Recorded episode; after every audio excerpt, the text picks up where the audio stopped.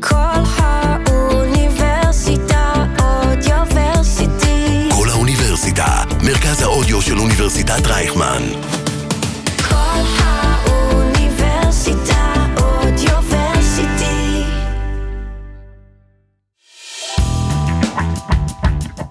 שלום רם, המון זמן לא נפגשנו והאמת קצת התגעגעתי. מה שלומך ידידי? לגמרי נדב, גם אני התגעגעתי. תמיד מצוין, מה שלומך? האמת נהדר ומצפה מאוד לעוד פרק מרתק, והיום אני חושב שיש לנו נושא מאוד מעניין, אז בוא תספר לנו על מה הולכים לדבר היום רם. לגמרי, אז אנחנו נביא קצת את הצעה לקונספט שהוא הרבה יותר נרחב כאן בארצות הברית. מדובר בקרנות של אוניברסיטאות, קרנות או כל מיני מודלי השקעה שונים בסטארט-אפים, של בוגרי האוניברסיטה או לאו דווקא. נקבל את הצעה משותף מנהל של קרן ההשקעות באוניברסיטת תל אביב, שזו בעצם האוניברסיטה היחידה היום בארץ שמנהלת קרן הון סיכון פעילה. יאללה, נשמע מרתק, ואולי נבין גם למה זאת היחידה, או שנצפה לבאות שיקומו פתאום קרנות רבות. אז ג'ינגל ונתחיל. הון סיכון, מאחורי הקלעים של עולם ההשקעות בסטארט-אפים. נדב צור ורם בן ישי. נמרוד כהן, שותף מנהל של קרן ההשקעות של אוניברסיטת תל אביב. שלום לך. אהלן, שלום. איזה כיף שאתה איתנו פה.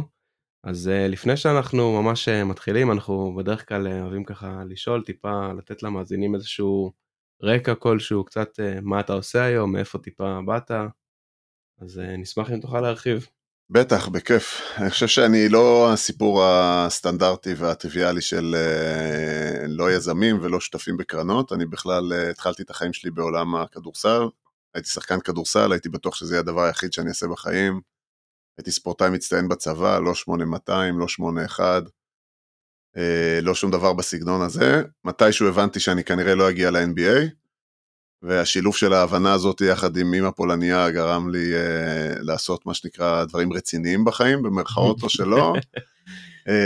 למדתי בבינתחומי, משפטים מנהל עסקים, עשיתי התמחות, איכשהו התגלגלתי לעולמות הסטארט-אפים, הקמתי את הסטארט-אפ הראשון, ממש די במקרה מכרנו אותו אחרי איזה שנה וחצי, אז אמרתי לעצמי וואי זה מגניב, כאילו עליתי פה על קונספט, משקיעים קצת כסף, מוכרים בהרבה יותר, כאילו איך אנשים פספסים את הקונספט הזה והולכים לעבודות רגילות, ואז כמה שנים, תקופה קצת מבלבלת, שלא כך ידעתי מה לעשות עם עצמי, לא הרגשתי שהגיוני לחפש עבודה רגילה, כביכול, הייתי מעורב בעוד כאלה סטארט-אפים, חלקם נכשלו, היה עוד אחד שהצליח לא רע ומכרנו גם אותו, ואז עברתי לצד האפל של המשקיעים, הייתי שותף עם שני חברים בגוף שנקרא Plus Ventures, השקענו במשהו כמו 40 סטארט-אפים, תמיד זה היה הכסף הראשון, חלק מהחברות האלה צמחו להיות חברות לא רעות בכלל, כמו יוטפו והאוס פארטי ו-WSC ספורט וברינג בקובע אחר, קוראלוג'יקס ועוד ועוד, הרוב פחות מוצלחות. לפני שאתה עובר ככה המעבר, אתה בא ומספר, הקמתי מיזמים, זה גם ריגש אותי וגם עשיתי אחלה כסף, ואז פתאום עברתי להכין המודל של קרן הון סיכון או מודל אחר, אז איך זה קרה? תספר רגע את הסיפור. בגדול אני באמת חושב שרוב הדברים שקורים לנו בחיים הם קורים במקרה לגמרי, כן? ולא בלי שאנחנו מתכננים, אנחנו מתכננים תוכניות, הכל אחלה, בסוף אתה פוגש את הבן או בת זוג שלך לחיים כי ישבת במקום הזה בבר או לא בזה, או המקום עבודה הבא שלך, כי נפגשת עם איזה חבר מהעבר ברחוב, ופתאום אומר לך, שמע, יש לי איזה משהו מגניב להציע לך. מה שלא משתנה זה אתה והאופי שלך. ואני חושב שמגיל צעיר הבנתי שאני לא כל כך רוצה לעשות דברים רגילים.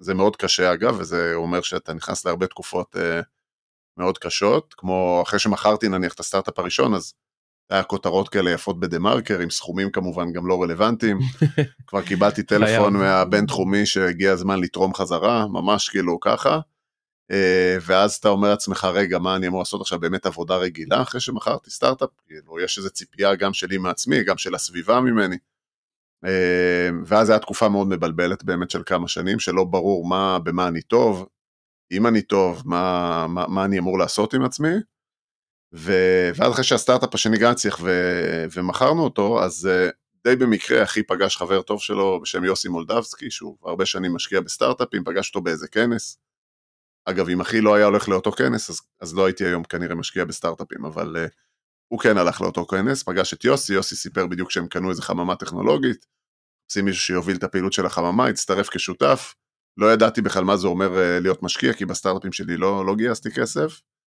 היה בינינו חיבור טוב, זה היה נראה לי כמו משהו שמגניב לעשות, אז יאללה, בוא נצא לדרך. ומפה לשם, אז באמת הקמנו גוף שהוא היה אחד המרכזיים באותן שנים בהשקעות בשלבים מוקדמים, אבל אני לא כך רואה את ההבדל, כי אני חושב שזה יזמות לכל דבר, וזה כמו סטארט-אפ. זה שהעבודה שלנו היה להשקיע בסטארט-אפים, למצוא סטארט-אפים טובים, לראות איך לעזור להם, זה לא מאוד שונה מלהקים סטארט-אפ שמפתח תוכנת סאס ומוכר אותה לבנקים לצורך העניין. ואנחנו מדברים על איזה שנה? 2001, סוף 2011 עד 2017, משהו כזה. ואתם הולכים ומגייסים כסף ממשקיעים בעצם? אז למעשה יוסי ודובי שהשותפים ששם הם כבר גייסו את הכסף, אני הצטרפתי אחרי שכבר היה כסף. החיים שלי היו מאוד נוחים שם, אני הייתי אחראי על בזבז את הכסף, שזה היה ממש מגניב. תפקיד כיף לכל אחד אוהב לעשות אותו. לגמרי. אני גם טוב בלבזבז, אגב, אני חושב. אגב, זאת הייתה אחת הנקודות הקשות בהחלטה שלי, בעצם לעזוב ולהקים אחרי זה את TAU Ventures, תכף נגיע לזה, אבל בגדול לשאלתך, אז אני לא רואה הבדל גדול, כאילו בין יזם הוא יזם, והוא יכול להיות יזם גם אם הוא עובד באמדוקס או בגוגל או בבנק, וגם אם הוא מקים סטארט-אפ. אני חושב שזה יכול להיות מאוד דומה, וגם מאוד שונה. אז אם אני אמשיך כרונולוגית, אז 5 שנים הייתי שם באמת עם דובי ויוסי, והשקענו כמו שאמרתי בהרבה סטארט-אפים, ואז אפרופו דברים שקורים במקרה בחיים, אז אוניברסיטת תל אביב עשתה איזשהו כנס במיימי, קראו לזה Connecting to Ecosystems, שמחבר בין האקוסיסטם היזמי הישראלי לזה שבמיימי, שאלו אותי אם אני רוצה לבוא להרצות בכנס על האקוסיסטם הישראלי, עוד בכובע הקודם שלי. החלטה אחת הקלות שהיו לי בחיים, כן, רוצה להגיע לכנס במיימי, ברור. אז היה שם את ההרצאה, הכל היה סבבה, ואחרי זה ליטרלי על שפת הבריכה במיימי, החבר'ה מהאוניברסיטה סיפרו לי שהאוניברסיטת תל אביב מאוד רוצה למתג את עצמה כאוניברסיטה יזמית וחדשנית, מתחילו בסביבה של האקדמיה לטפל בזה, עם קורסים, מסלולים, תארים, דברים כאלה, והם תהו מה הדבר הבא בהקשר הזה. אמרו אולי אקסלרטור, אולי מה שקראתם, זה לא מספיק מגניב, זה לא מספיק פורץ דרך, ובאמת הכרתי שבארצות הברית יש מודל מאוד נפוץ שאוניברסיטאות מובילות, הקימו זרועות השקעה, MIT, סטנפורד, ברקלי, כל אחת במודל שלה, אבל זה טרנד מאוד חזק, והקרנות האלה גם מאוד מצליחות, ואז הגענו ביחד למסקנה שאוניברסיטת תל אביב צריכה להקים קרן השקעות, אבל מצד שני להקים סתם עוד קרן השקעות זה לא היה כל כך מעניין, יש אינסוף כסף שמחפש סטארט-אפים בטח בישראל, וסתם להקים קרן לא עניין לא אותי ולא אותם, וניסינו לחשוב באמת, אז מה הסיפור שלנו, איך, במה אנחנו ייחודיים.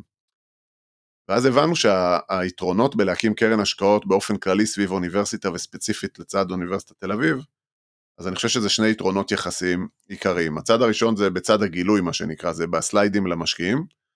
זה מדבר על כל הדברים הטובים שקורים בסביבה של אוניברסיטת תל אביב. יש סטטיסטיקות מאוד מרשימות, חצי מהיזמים בישראל עברו באוניברסיטת תל אביב, אם תקחו את כל היזמים בעולם שגייסו כסף מ-VCs, הבוגרים של תל אביב מקום 6 או 5 בעולם, אם תקחו את כל היוניקורנים בעולם, אז היזמים שלהם, הבוגרים של תל אביב מקום 8 בעולם, אגב, בכנות אני אגיד לכם שאני לא בטוח שזה בגלל שהם למדו איזשהו קורס באוניברסיטת תל אביב, יש מי שיגיד, שלא ירגו אותי, אבל יש מי שיגיד שזה למרות שהם למדו באוניברסיטת תל אביב, אבל זה פשוט האוניברסיטה כנראה הטובה בארץ, בין הטובות בעולם, תל אביב ליד הים, מושך את האנשים הכי טובים, אז זה מייצר את הסטטיסטיקות האלה, אז זה אולי איזשהו יתרון אחד בצד של הגילוי, שאנחנו יכולים לשים את היד על מיזמים מעניינים אולי לפני אחרים, הצד השני הוא שכסף היום הוא די קומודיטי, זה שיש לך כסף זה לא מרשים אף אחד, אתה לא תזכה בעסקאות, כי פשוט יש לך כסף או כי יצאת עסקה יותר טובה, זה לא, לאורך זמן זה לא עובד, אבל ברגע שיש לנו גב של אוניברסיטה, שחלק מאוניברסיטה, יכולים בעצם להציע ליזמים את כל המשאבים שאתם יכולים לדמיין סביב אוניברסיטה, מה זה אומר? החל מקשרים מטורפים בכל מקום בעולם, זה פותח דלתות בכל מקום שאפשר לחשוב, אנחנו ממנפים את המותג הזה עבור הסטארט-אפים שלנו ופותחים להם דלתות, הם גם אומרים לנו שברגע שאנחנו משקיעים בהם, אז זה יותר קל להם להביא עובדים, כי הם שמעו שקרן השקעות של האוניברסיטה השקיעה, אז זה נתן להם ביטחון, זה עוזר להם מול לקוחות, סטארט-אפים תחילת הדרך, 3-4 אנשים באים לבנק ורוצים למכור לו תוכנה, או לאיזה חברת רכב ורוצים להציע לאיזה מוצר, כשהם שומעים שקרן השקעות של אוניברסיטה השקיעה, זה נותן להם ביטחון, אותו דבר עם השקעות המשך, ועד חיבור לידע שנמצא באוניברסיטה, וכוח אדם, שזה אחד האתגרים הגדולים היום בתעשייה שלנו. הסטודנטים מהאוניברסיטה עושים התמחות אצל סטארט-אפים שלנו כחלק מהלימודים שלהם. ומשרדים, יש לנו 1,000 מטר של משרדים שהסטארט-אפים יושבים אצלנו, שהמשמעות היא הרבה יותר מסתם לחסוך להם שכר דירה, זה מייצר אקוסיסטם שלם, ומאוד מעודדים את האקוסיסטם הזה עם הרבה פעילויות שאנחנו עושים, מפורום של מנכ"לים של הסטארט-אפים שלנו, עכשיו יצרנו תוכנית של צמיחה, שתומך בעצם בעובדים של סטארט-אפים, שהם לא הפאונדרים, הם היו עובדים ראשונים, חברות צומחות מאוד מהר, פתאום הם מנהלים, אבל לאו דווקא יש להם את הסקילס הזה של ניהול, יש להם את הפוטנציאל, אז יצרנו תוכנית שבעצם מלמדת אותם ומסייעת להם בעצם איזה סקילס צריך כדי לנהל. ועוד המון דברים בסגנון הזה. אז זהו, אז עם הסיפור הזה הסתובבתי קצת בעולם, גייסנו לקרן הראשונה $20 מיליון, עשינו 18 השקעות כבר מהקרן הזאת, בימים אלה סגרנו גם את הקרן השנייה, $50 מיליון. זהו, משקיעים סדר גודל של $500,000 כצ'ק ראשון, שומרים כסף להשקעות המשך, מגוון תחומים, מאוד כיף. אז הכל נשמע באמת נפלא וורוד ופנטסטי. אז בוא נשאל רגע את השאלה, שתי שאלות. א', איך זה עובד בינך לבין הקרן? מה המודל שלכם? איך אתם מנהלים את הדברים? ובין שאר השותפים המוגבלים, ה-LPs. וב', למה לא כולם עושים את זה? אם זה ככה, למה בבן גוריון עדיין אין? למה בעברית עדיין אין? כי זה נשמע תיאור ורוד לחלוטין. אז קודם כל אני בטוח שעוד כמה שנים לכולם יהיה, כי זה פשוט make sense וזה עושה שכל וזה גם מצליח, גם הקרן שלנו הראשונה מאוד מצליחה וגם אוניברסיטאות אחרות בעולם שעשו את זה ברובן מצליחות, כי זה פשוט עושה שכל. מצד שני זה מאוד מורכב לייצר את הדבר הזה,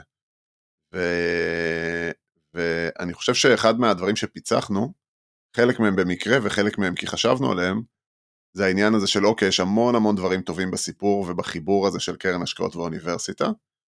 מצד שני, יש גם הרבה דברים שיכולים להגביל אותך בחיבור עם אוניברסיטה, שזה בעיקר יכול להיות בירוקרטיה. ואני חושב שהפיצוח שלנו זה שיצרנו בעצם גוף חדש, שנקרא TAU Ventures בעם, זו בעצם חברת בת של האוניברסיטה, שהיא מה שנקרא GP, הגוף המנהל, אני שותף של האוניברסיטה בגוף הזה, ב-GP, והגוף הזה הוא עצמאי לחלוטין, הוא לא כפוף ללשכה המשפטית של האוניברסיטה, הוא לא כפוף עכשיו לרכש של האוניברסיטה, אנחנו רוצים לקנות טלוויזיה לחדר ישיבות, אני לא צריך להוציא מכרז, ואנחנו יכולים לבחור את העורכי דין שלנו ואת הרואה חשבון שלנו, אנחנו כמובן עדיין גוף שהוא תחת גוף ציבורי, ואנחנו מאוד מסודרים ומאוד מפוקחים, ויש לנו גם אחריות מאוד גדולה, כי בסוף יש מותג עצום שאנחנו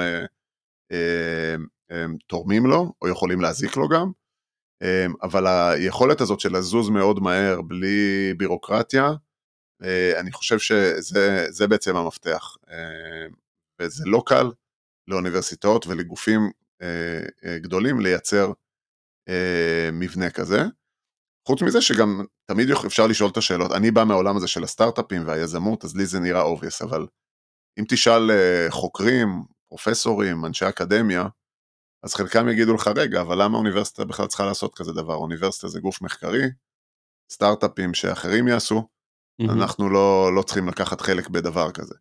לשמחתי, באוניברסיטת תל אביב, לפחות כל מי שאני שומע, אז הוא לגמרי בעד מה שאנחנו עושים, אבל אני מניח שיש באקדמיה גם קולות כאלה שאומרים, רגע, למה צריך את זה? אני חושב שהטרנד היום כן הולך לכיוון של להוריד את החומות בין אקדמיה ותעשייה, והאקדמיה שהיא רק אקדמיה, אז היא מפספסת, ונכון לעשות את החיבורים האלה, אבל לא בכל המקומות הפנימו את זה. לגבי התעשיות שאתם משקיעים בהם, אם אני כסטארט-אפ שוקל בעצם השקעה מאוניברסיטה, אני הייתי אומר לעצמי, אם אני בתחומי הדיפ-טק, זה make sense, כי יהיה לי את הריסורס של פרופסורים ושל חוקרים בתחומים שבהם אני מתעסק.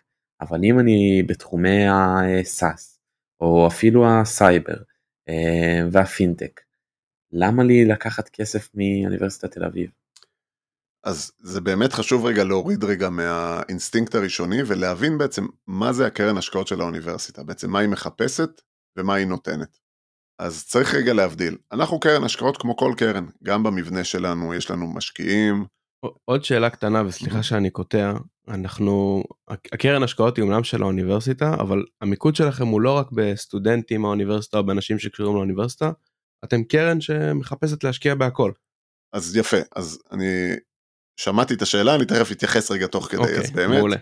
אז באמת, אנחנו קודם כל קרן השקעות כמו כל קרן, במבנה, במטרות, יש לנו משקיעים מרחבי העולם, כולם זה משקיעים מקצועיים שמודדים תשואה, הם עושים השקעות המשך בחברות שלנו, הם, יש את המודל, דמי ניהול, קרי, הכל הכל רגיל, כמו כל קרן אחרת, במובן הכי פשטני.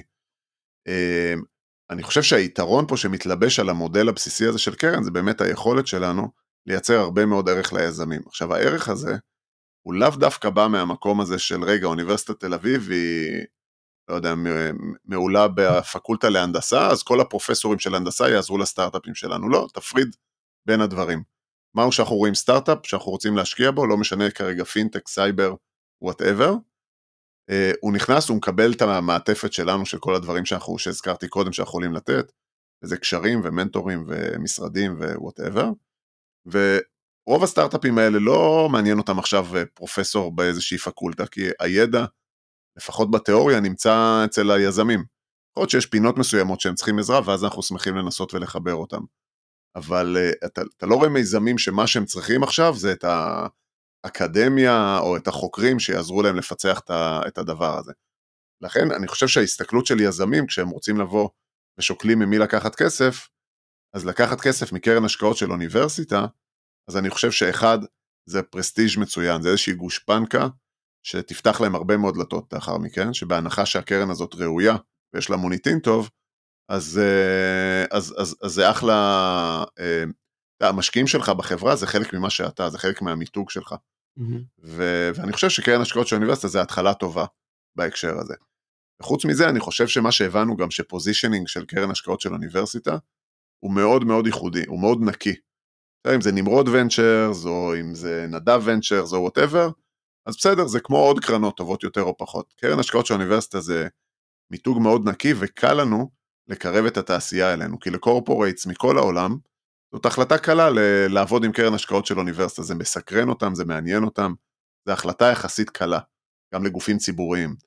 אז אנו בואו נמנף את המיתוג הזה, את הפוזישנינג הזה, ונייצר פה אקוסיסטם שלם, נקרב את התעשייה אלינו, נעשה המון שיתופי פעולה עם התעשייה. למה זה טוב לנו? אחד, זה ממתג אותנו טוב, כי יודעים שאם באים לתאו ונצ'רס, אז יש סביבנו את גוגל, אמזון, מייקרוסופט, whatever, just name it. ואז הסטארט-אפים יודעים, אוקיי, TAU Ventures זה לא רק כסף, יש לי גישה מאוד מהירה בעצם לגופים האלה שהם סוג של שותפים באקוסיסטם של TAU Ventures. אז אחד זה המיתוג, שתיים זה deal flow, כי בעצם עוד פעם חברות יודעות שאוקיי, בוא נבוא ל-TAU Ventures, אם אני רוצה עכשיו להגיע לבנק אוף אמריקה והם סוג של שותפים שלהם, אז עדיף לנו לקחת כסף מ-TAU Ventures. זה מגדיל את הסיכויים של החברות שלנו להצליח. אני אתן דוגמה מספרית. בקרן הראשונה השקענו ב-18 חברות, מאוד צעירות, כן, הכי מבוגרת היא בת 3 או 3.5 שנים, הכי צעירה היא בת כמה חודשים. עכשיו, כחלק אפילו מהליך הדיו דיליג'נס שלנו, אנחנו כבר מחברים את החברות לאותם שותפים שלנו מהתעשייה, ובטח אחרי שהשקענו למחרת, הם כבר עובדים איתם ביחד, או לפני שיש שורת קוד אחת. מתוך ה-18 חברות שציינתי, 15 מתוכן כבר מייצרות הכנסות משמעותיות, חלקן $20 מיליון, חלקן כמה מיליוני דולרים, שבגדול אין דברים כאלה בתעשייה, ואני חושב שהעניין הזה זה באמת החיבור ללקוחות הפוטנציאליים ולתעשייה בשלבים מאוד מאוד מוקדמים. לכן אני חושב שזה חלק גדול מהערך, בעצם הפוזישנינג הזה של קרן השקעות של האוניברסיטה והאקוסיסטם הזה שנוצר, זה אומר שאתה כסטארט-אפ, בעצם יש לך פלטפורמה שאתה יכול לקבל כמעט כל מה שאתה צריך, כדי להתקדם ולהגדיל את הסיכויים שלך להצליח. למה גייסתם בעצם רק $50 מיליון לקרן השנייה? המודל כל כך מצליח? שאלה מעולה. כשהתחלנו, לא ידענו איך הדבר הזה יעבוד, גייסנו $20 מיליון, אמרנו בוא נעשה קרן קטנה, נראה שזה עובד. ואצלי לפחות בראש אמרתי נראה שזה עובד, אחרי זה נגייס $100 או $200 מיליון, וחגיגה ואיזה מגניב ואיזה יופי. כשהתחלנו לחשוב על הקרן השנייה, אז אמרנו רגע, בוא לא נלך על עיוור, בוא נסתכל רגע מה קורה בתעשייה, מה חסר בתעשייה, איפה הערך הייחודי שלנו. עכשיו, בשנים האחרונות קמו המון קרנות שגייסו בין $100 ל-300 מיליון. קרנות נהדרות, באמת מצוינות. אני לא חושב שאנחנו יותר טובים מחלקן הגדול. ויש שם תחרות מטורפת, והקרנות האלה הן צריכות לרשום צ'קים של איפשהו בין 5 ל-15 מיליון דולר. ושם יש תחרות מטורפת. מצד שני יש את השכבה אחת שלפני, שאם יזם רוצה לגייס היום בין מיליון ל3, אז כולם יגידו שהם משקיעים גם שם, אבל בפועל אתה לא תראה אותם משקיעים שם, כי כשאתה מנהל 300 מיליון דולר, אתה לא יכול לרשום צ'ק של מיליון דולר, זה פשוט לא הגיוני לך. וכמה שזה אבסורד, אז היום ליזמים יותר קל לגייס 20 מיליון דולר, מאשר לגייס 2 מיליון דולר. ולכן אמרנו, אוקיי, אם שם יש גאפ, אז בואו נלך לאיפה שהגאפ, כי זה בסוף יגדיל את הסיכויים שלנו להצליח, ולייצר תשואה למשקיעים, ולא רק לחשוב רגע מה דמי ניהול הכי גבוהים שאנחנו יכולים לקחת, כי נגייס יותר כסף, זה לא מעניין. הרבה יותר מעניין ליצור משהו, בטח שימו לטווח ארוך, שפשוט עושה את התשואות הכי טובות שאפשר. ואז הגענו למסקנה שאנחנו רוצים להישאר באזורים האלה של צ'ק ראשון של עד מיליון דולר, ואז זה אומר, אוקיי, אתה רוצה להשקיע בערך בין 15 ל-20 חברות מקרן, אתה שומר כסף להשקעות המשך שהוא בין חצי מכספי הקרן עד 2/3, אז זה אומר שהגודל של הקרן צריך להיות באזור ה-50 מיליון דולר, אחרת המודל לא יעבוד. או שמגדילים את הצוות בהתאם. אבל מה זה להגדיל את הצוות? אז סבבה, יהיו עוד 5 אנשים, וה5 אנשים האלה יעלו עוד כמה מאות אלפי דולרים בשנה.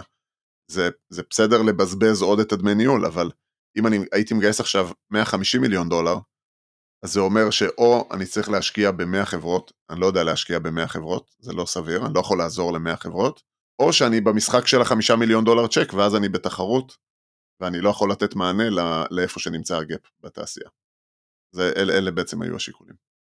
מקווה שהצלחתי להסביר. מעניין. עכשיו עוד שאלה, אתה בעצם כשמגייסים עוד קרן, אנשים, הרבה אנשים לא מבינים את זה שאתה לוקח איתך גם עבודה מהקרן הראשונה. כלומר, יש אצלך 17 חברות שאתה עדיין צריך לטפל בהן בקרן השנייה, והם 18, כן. 18, סליחה. הם גוזלות עבודה. אז איך באמת, איך זה עובד? כי בעצם הזמן שלך עכשיו, יש חלוקת זמן אחרת מאשר שהייתה בקרן הראשונה.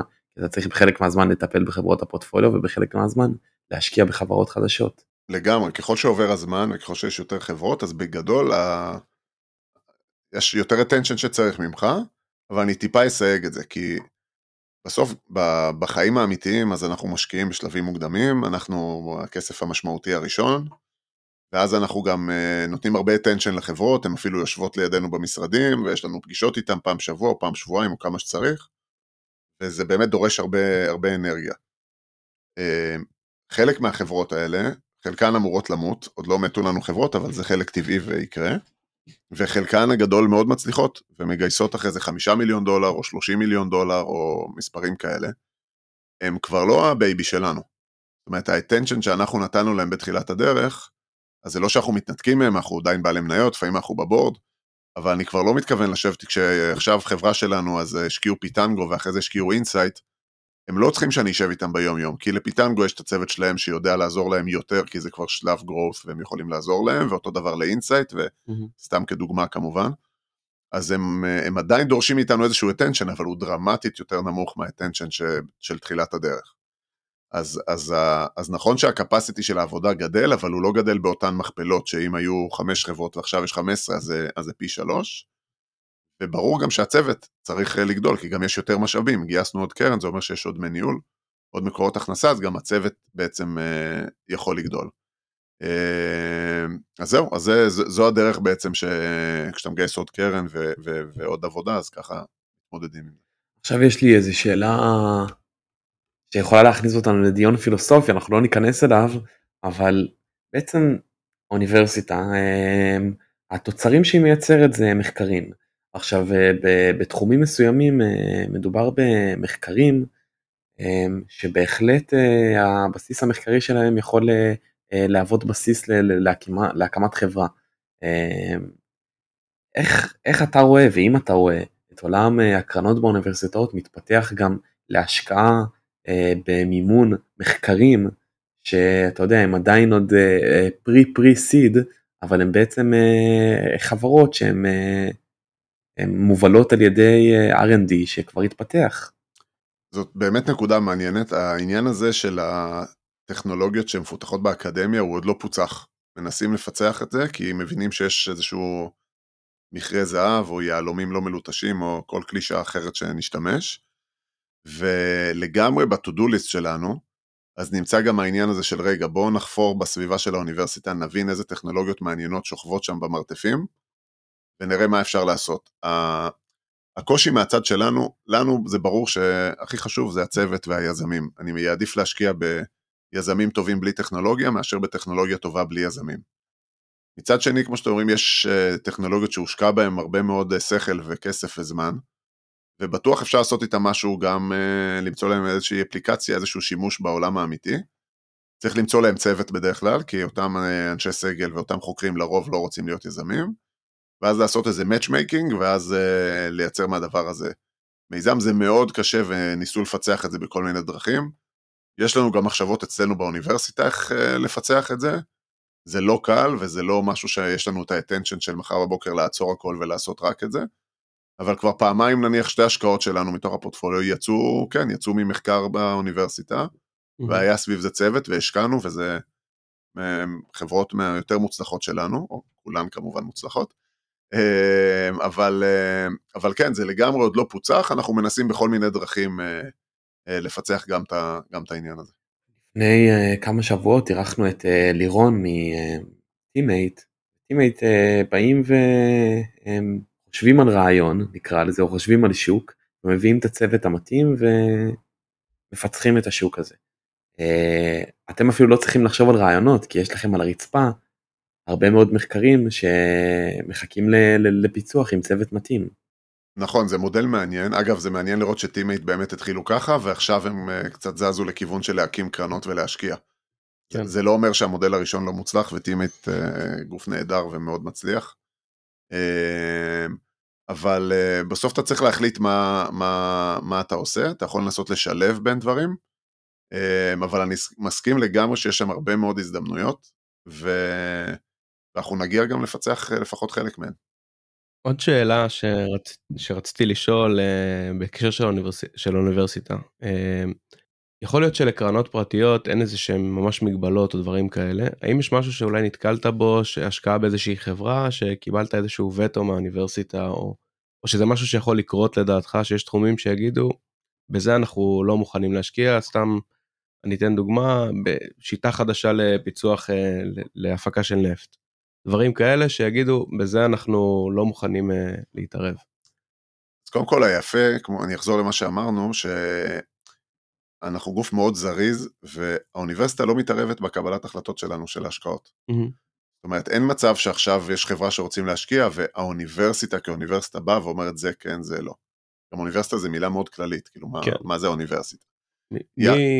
אם כבר אנחנו בזה, אז מי יושב איתך בעצם בבורד, או שיושבים איתך בעצם בבורד של החברה? אז הוועדת השקעות זה בעצם אני, ועוד אחד מאנשי האוניברסיטה, שהוא איש, שהוא גם במקרה גם פרופסור, אבל הוא איש תעשייה, ואנחנו ידענו לייצר בינינו מנגנון גם מאוד מהיר, אנחנו יודעים מפגישה ראשונה, תוך שבוע-שבועיים להגיע כבר להסכם השקעה, אני חושב שזה חלק מהיופי של המודל שלנו, אבל אני חושב שבמקרה או שלא במקרה יצא, שגם הסט ערכים שלי, הוא משתלב באיזשהו מקום, עם הסתכלות של אוניברסיטה, לדוגמה, הוא לא נשקיע באזורים אפורים, גם אם יכולים לעשות הרבה כסף, לא נשקיע בפורנו, ולא נשקיע בגיימינג, או גמבלינג, או איך שלא נקרא לזה, או בכל מיני אזורים שהם יכולים לפגוע באיזשהו מקום במותג.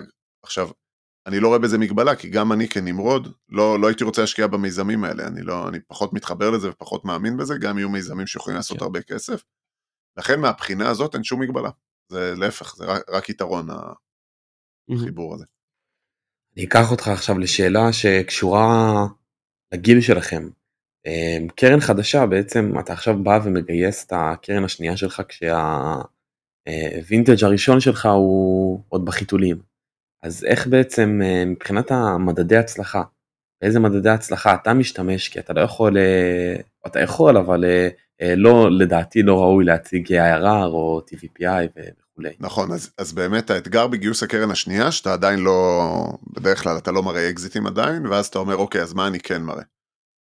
אז קודם כל להראות IRR זה לגיטימי לגמרי, בהנחה שאתה מחשב את ה-IRR בצורה סבירה והוגנת. רק שנייה להכניס אנשים לקונטקסט, אז בעצם איך אנחנו יודעים, מה זה ה-IRR? זה הצורה בעצם הפנימית התיאורטית בעצם של ההחזקות שלנו. אם השקענו עכשיו בחברה, נגיד $100,000, והשווי שלה היה $1,000,000, ואז החברה התקדמה, ואחרי שנה היא גייסה סכום כסף נוסף, והשווי עלה ל$10,000,000, אז בספרים שלנו ההחזקה תירשם כ-10x. בסדר, בגדול, אני מעגל שנייה רגע את המספרים ומפשט את זה, ואת החישוב הזה אנחנו עושים לגבי כל חברה בפורטפוליו, ואז מכניסים את זה לאיזושהי נוסחה שלוקחת בחשבון גם מתי קראנו לכסף, ואז יוצא מספר, שהמספר הוא מה התשואה בעצם שהשגנו למשקיעים, התשואה תיאורטית, כי זה עוד לא ממומש, אז באמת מה התשואה שהשגנו למשקיעים שלנו לשנה, נכון לעכשיו. יש עם זה אבל המון בעיות, כי יש חברות שעוד אולי לא גייסו בכלל עוד כסף בכלל, אז אולי אין תשואה כלל, או... אז זה פוגע ב-IRR, אבל זה בסדר, כי בסוף אתה משווה תפוחים לתפוחים, זאת אומרת, כשאתה רוצה לדעת אם אתה טוב או לא טוב, אז אתה תשווה לקרנות שהן מאותו וינטג' שהן נוצרו פחות או יותר באותה שנה, והן גם בערך באותו גודל. ואז אתה תגיד איפה אני נמצא ביחד לתעשייה, כי זה לא הגיוני באמת להשוות את מה שאני השגתי עד עכשיו לקרן שהוקמה 3 שנים לפניי, שהיה עוד זמן בעצם לכסף לעבוד ולחברות להתקדם, וגם לא הוגן להשוות למישהו שרק עכשיו עשה השקעות בשנה האחרונה, ואז ברור שעוד אין לו תשואה. אז לכן כשאנחנו לוקחים אגב את התשואות בעצם של הקרן שלנו, ומשווים את זה לקרנות אמריקאיות, מאותו גיל, אותו גודל פחות או יותר, אז אנחנו בטופ 10%, בטופ 10% של הקרנות מבחינת התשואות, עם כל הכוכביות שזה עדיין מה שנקרא unrealized, וזה עדיין יכול להשתנות, אבל בהשוואה של תפוחים לתפוחים, אז אנחנו במקום מצוין. עכשיו אם נעזוב את זה שנייה בצד, ונגיד עזוב רגע עכשיו IRR, בוא נראה איזה עוד KPIs אנחנו יכולים בעצם להשוויץ בהם, כשאנחנו רוצים ככה במצגת שלנו למשקיעים. אז אחד אתה אומר, אוקיי, בוא נראה איזה משקיע, קודם כל כמה מהחברות שלנו בכלל הצליחו לעשות גיוסי המשך, כי זה אחד הפרמטרים, כי אם חברה מתקדמת, זה אומר שגייסה גיוס המשך בשווי יותר גבוה. במקרה שלנו, אז מתוך 18 כבר 15 גייסו גיוסי המשך. עכשיו בואו, עוד פרמטר זה מי המשקיעים שבעצם עשו את ההשקעות המשך. ככל שזה קרנות יותר מובילות ומוכרות, אז זה ייתן יותר ביטחון שהחברות שלנו באמת ראויות. רואה אצלנו כל מיני אינסייט ופיטנגויים וקואלקויים וכל מיני כאלה, אז זה אחלה פרמטר. פרמטר נוסף זה בוא נגיד, שמה, זה תקופה משוגעת עם ולואציות וזה, עזוב רגע עכשיו IRR ותשואות. מה החברות האלה באמת עושות? אז אני לוקח את החברות שלנו, וכמו שאמרתי קודם, מתוך 18 חברות, 15 חברות כבר מייצרות הכנסות משמעותיות, זה פרמטר דרמטי. יכול להיות שהמכפילים היום כאלה, מכפילים אחרים, אבל אתה רואה שזה חברות שבאמת מתקדמות ומייצרות איזשהו ערך. עוד פרמטר, אני מראה שבחלק גדול מהחברות שלנו, המשקיעים שלנו עשו השקעות המשך באופן ישיר. זאת אומרת שהמשקיעים שלנו מאוד מרוצים מהחברות שהשקענו בהן, עד כדי כך שהם בחרו להשקיע ישירות גם בחברות לאחר מכן, כהשקעות המשך. כאילו ממש עוקפים את הקרן. זה לא עוקפים, זה חלק מהמודל בעצם. הם השקיעו ב-TAU Ventures כסוג של פידר, אנחנו משקיעים שלב מוקדם, ואז חברות שמתקדמות, יש להם עכשיו גיוס גדול שהוא לא רלוונטי ל-TAU Ventures, אז המשקיעים שלנו בעצם לוקחים את הגיוס הזה, זה נהדר לסטארט-אפים, זה נהדר לנו, זה נהדר להם, אז זה עוד איזשהו פרמטר, שאתה מוסיף אותו לכל הפרמטרים שאמרתי, ואז זה מקבל איזושהי תמונה, האם הקרן נכון לעכשיו, היא בכיוון טוב ועושה דברים טובים, ומצדיקה את זה שהיא תצליח לעשות קרן, או שהיא לא בכיוון. אנחנו ככה לקראת סיום, בדרך כלל שאלה שאנחנו שואלים זה עבור סטודנטים או משקיעים צעירים, איך ניתן לצבור ידע, לפתח התמחות, דרך מקורות מידע, אם זה בלוג, אם זה ספר, אם זה כתב שכדאי לעקוב אחריו, אם יש לך המלצה למקור מידע שממנו אתה צורך וצובר ידע. נגיד איזשהו פודקאסט לשמוע. אז אני חייב להגיד שאני לא פרי גדול של מקורות מידע כאלה, אין לי לא את הקפסיטי, לא את הסבלנות, אני יותר כאילו בן אדם של אנשים, ויותר פשוט מפגישות עם אנשים, אני לומד המון מיזמים, אני לומד המון מפגישות עם חברים שלי משקיעים, בכל מיני סיטואציות כאלה, אז אחד, להיפגש עם כל מי שאפשר מהתעשייה ושמוכן להיפגש איתכם ולספר לכם. 2, אז באמת יש באמת, היום אנחנו בעולם שיש כל כך הרבה מקורות מידע, החל מחדשותיים ודרך פודקאסטים ודרך ספרים והמון המון המון, באמת אין סוף, וכל אחד צריך בסוף להתאפס למה שמתאים לו לסוג הדברים שמתאימים לו ומעניינים אותו, כי אם לאורך זמן זה, אם זה לא יעניין אותו, אז לאורך זמן הוא לא יצליח באמת להמשיך ולעקוב. לנסות להיכנס, אם זה ברמה אפילו התנדבותית, או תפקידי ג'וניור, או להיות ממש זבוב על הקיר בכל מיני מקומות שקורים הרבה דברים כאלה. לא לחשוב איך למקסם את ההכנסה בטווח הקצר, ואיך הטייטל הזה יותר מגניב או פחות מגניב. פשוט להשתפשף כמה שאפשר, ללמוד כמה שאפשר, להיחשף לכמה שיותר אנשים. כי בסוף אני חושב שדיברנו קודם על כל מיני דברים שקורים כביכול במקרה, אבל אני לא באמת חושב שזה דברים שקורים במקרה. אני חושב שרובנו נחשפים להמון הזדמנויות בחיים. וההבדל בין רוב האנשים זה, אחד, אם אתה שם לב שיש איזושהי הזדמנות לפניך, שתיים, אם אתה לא מפחד להתנפל על ההזדמנות, ושלוש, אם התנפלת על ההזדמנות וגילית שהיא לא משהו, אז אתה חותך ועושה אחורה פנה. לרוב האנשים זה נוח להמשיך לעבוד בעבודה הרגילה שלהם, ועזוב אותי עכשיו מכל מיני הרפתקאות. אגב, זה לא אומר שזה טוב וזה רע, כל אחד באמת ומה שמתאים לו, אבל כמה שיותר להסתובב, כמה שיותר להיפגש, זה מגדיל את הסבירות גם להזדמנויות וגם ללמוד עוד דברים. יאללה, אז לקחנו הרבה, אני בטוח, וככה השאלה שאנחנו מסיימים איתה כל פרק באמת, מה אתה יודע שהוא אמת, ורבים לא מסכימים איתך עליו? טוב, זה קל. שהפועל רמת גן היא הקבוצה הכי טובה בארץ.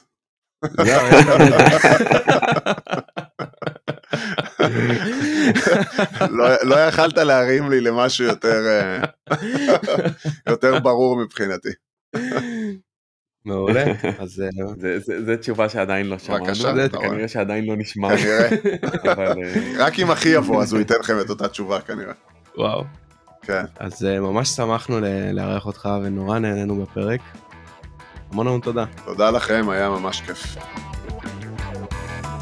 הון סיכון, מאחורי הקלעים של עולם ההשקעות בסטארט-אפים, עם נדב צור ורם בן ישי.